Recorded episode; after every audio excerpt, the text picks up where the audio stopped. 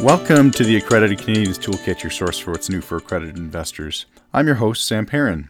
Yesterday, I talked about the insurance crisis in Canada and how it's tied to the bond market. Today, I'll be answering a question from Dean. Dean has a second home located on a ski hill that he also rents out on a short term basis as a vacation rental. Dean called me to ask about a request he had for a family to live in his vacation rental while they were building a house nearby. This looked like a good arrangement because he could rent out his property during the summer when it would usually sit empty, and the family could live in their desired neighborhood while waiting for their house to be built. Dean was concerned that the family could see delays in completion of their new house because this often happens when building, and the family would want to stay in his vacation rental and not move out in December as they are promising to do now. Dean would miss out on the Christmas season rentals that represent a large percentage of the income for the property and he'd miss out on his family's tradition of staying at the property during their vacation. Dean is right to be concerned. The BC landlord and tenant laws were changed in recent years to prohibit fixed term rental agreements and eliminated must vacate clauses. This effectively gives the tenant control of the property until they decide they want to move out. The only exception is if a landlord or a close family member wants to move in. A landlord must give two months' notice to move in, and even this can get gummed up by delays by many more months if the tenant makes application with the Residential Tenancy Board to stay. If a landlord does move into their rental unit, they or their family member must stay there for six months or face stiff fines for an illegal eviction. If a property owner decides they don't like laws that dictate what they are allowed to do or not do with their own property, and try and get sneaky to get around it, this can be very expensive if a displaced tenant finds proof that you or your family members are not intending to move in, for instance, finding the property listed for rent on Airbnb. In one decision from September 2020 that I reviewed, there was an $18,000 windfall for a tenant who was displaced when the landlord's mother didn't move into the unit as intended, as shown by her visiting visa that was for only one month. However, as Dean correctly pointed out, the Residential Tenancy Act in BC doesn't apply to a vacation or travel accommodation, and that means a stay that is less than 30 days. I haven't been able to find any BC court rulings or RTB arbitration decisions that discuss the issue of a vacation rental guest turning into a tenant and having the Act apply in that case.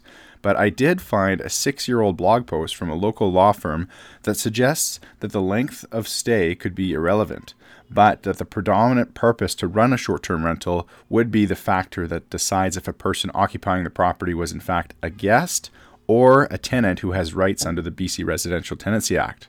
Factors that decide this question could include what type of services are offered during the stay, like room service, and other services like if cleaning is included, if the innkeeper can enter the unit at will, if there's cooking permitted in the suite, or if the stay was intended to be somewhat permanent by the occupier moving in any furniture, decorating by hanging pictures or photos, or anything else that could construe the rental term to be somewhat permanent. Some people view the lack of clarity between a person being a tenant under the Residential Tenancy Act or a guest under the Innkeepers Act as a loophole that bad actors are exploiting to flout the rules. There are affordable housing activists who are pushing for vacation rentals to be shut down and added to long term housing supply.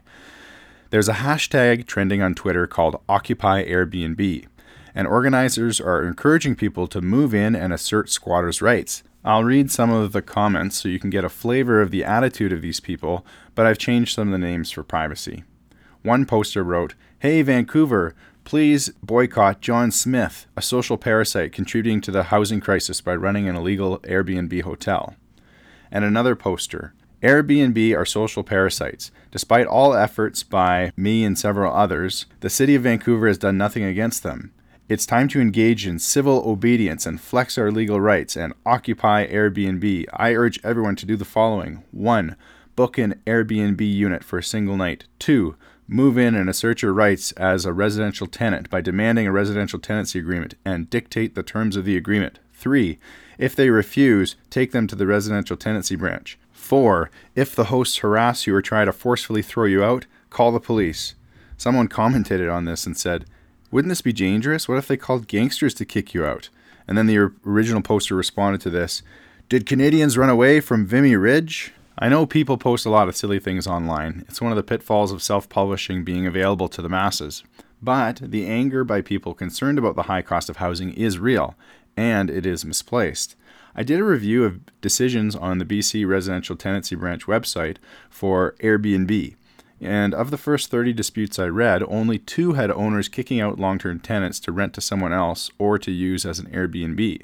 Most other decisions were actually landlords who were seeking to end the tenancy of someone who pretended to be a long term tenant, but instead started renting an Airbnb business out of the property. And this caused all sorts of problems, damage to the property, or uh, fines because they were violating local bylaws. So people are correct to feel disenfranchised, but taking away property rights from landlords will not work and will only make the problem worse as owners will be unwilling to take the risk of renting out their property at all. The only exception might be landlords who are willing to engage with people who incite violence, like the Occupy Airbnb Twitter account that I quoted above. This will further exasperate the problem of affordable housing. New supply of housing is the real solution, and that is frustrated by government regulations. The true common enemy of Canadians is policymakers and central banks who steal productivity from everyday people by printing so much money. I've had short term rentals before, both in a separate house, a short drive away, and in the basement suite of my former primary residence. For the most part, guests are great. Most guests were respectful and clean, with the odd exception. I stopped doing it because it is running a business and it requires a lot of work. For the separate house, I found myself making a lot of trips to deal with check ins, check outs, cleaning, laundry for the bedding, eh, which are all part of the regular duties.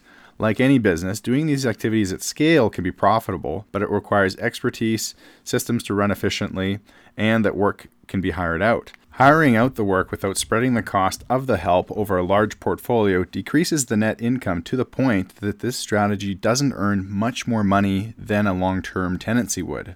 Vacation rentals are not free money, and there are problems that need to be solved in, on a regular basis, like the one that Dean shared today. If I was Dean, I would factor in the cost of having the family stay in the home permanently and offer a tenancy agreement with that rent that reflects that reality. Let's imagine that Dean would earn $30,000 for the month of December and January as a vacation rental during that season at a rate of $500 per night and that he would earn $18,000 for the remaining 10 months of the year at $60 per night. That is a $48,000 per year annual income, and it equals $4,000 per month. Dean could offer the family a one year lease with a rent of $4,000 per month. If the family moves out in time for Dean to use the place for his family vacation or to rent the place out for his vacation rental business, he could offer them a refund for some of the money they paid and release them from the contractual obligation for the rest of the tenancy agreement. This arrangement would align the family's financial incentive with Dean's circumstances. If the family decides not to take the deal, that's up to them, but Dean is not taking on a risk without appropriate compensation for that risk. Thanks, Dean, for a great question. If you have a question of broad interest you'd like answered on the ACT podcast, please email question at actpodcast.website. That's question at actpodcast.website. Have a great rest of your day Talk to you again tomorrow.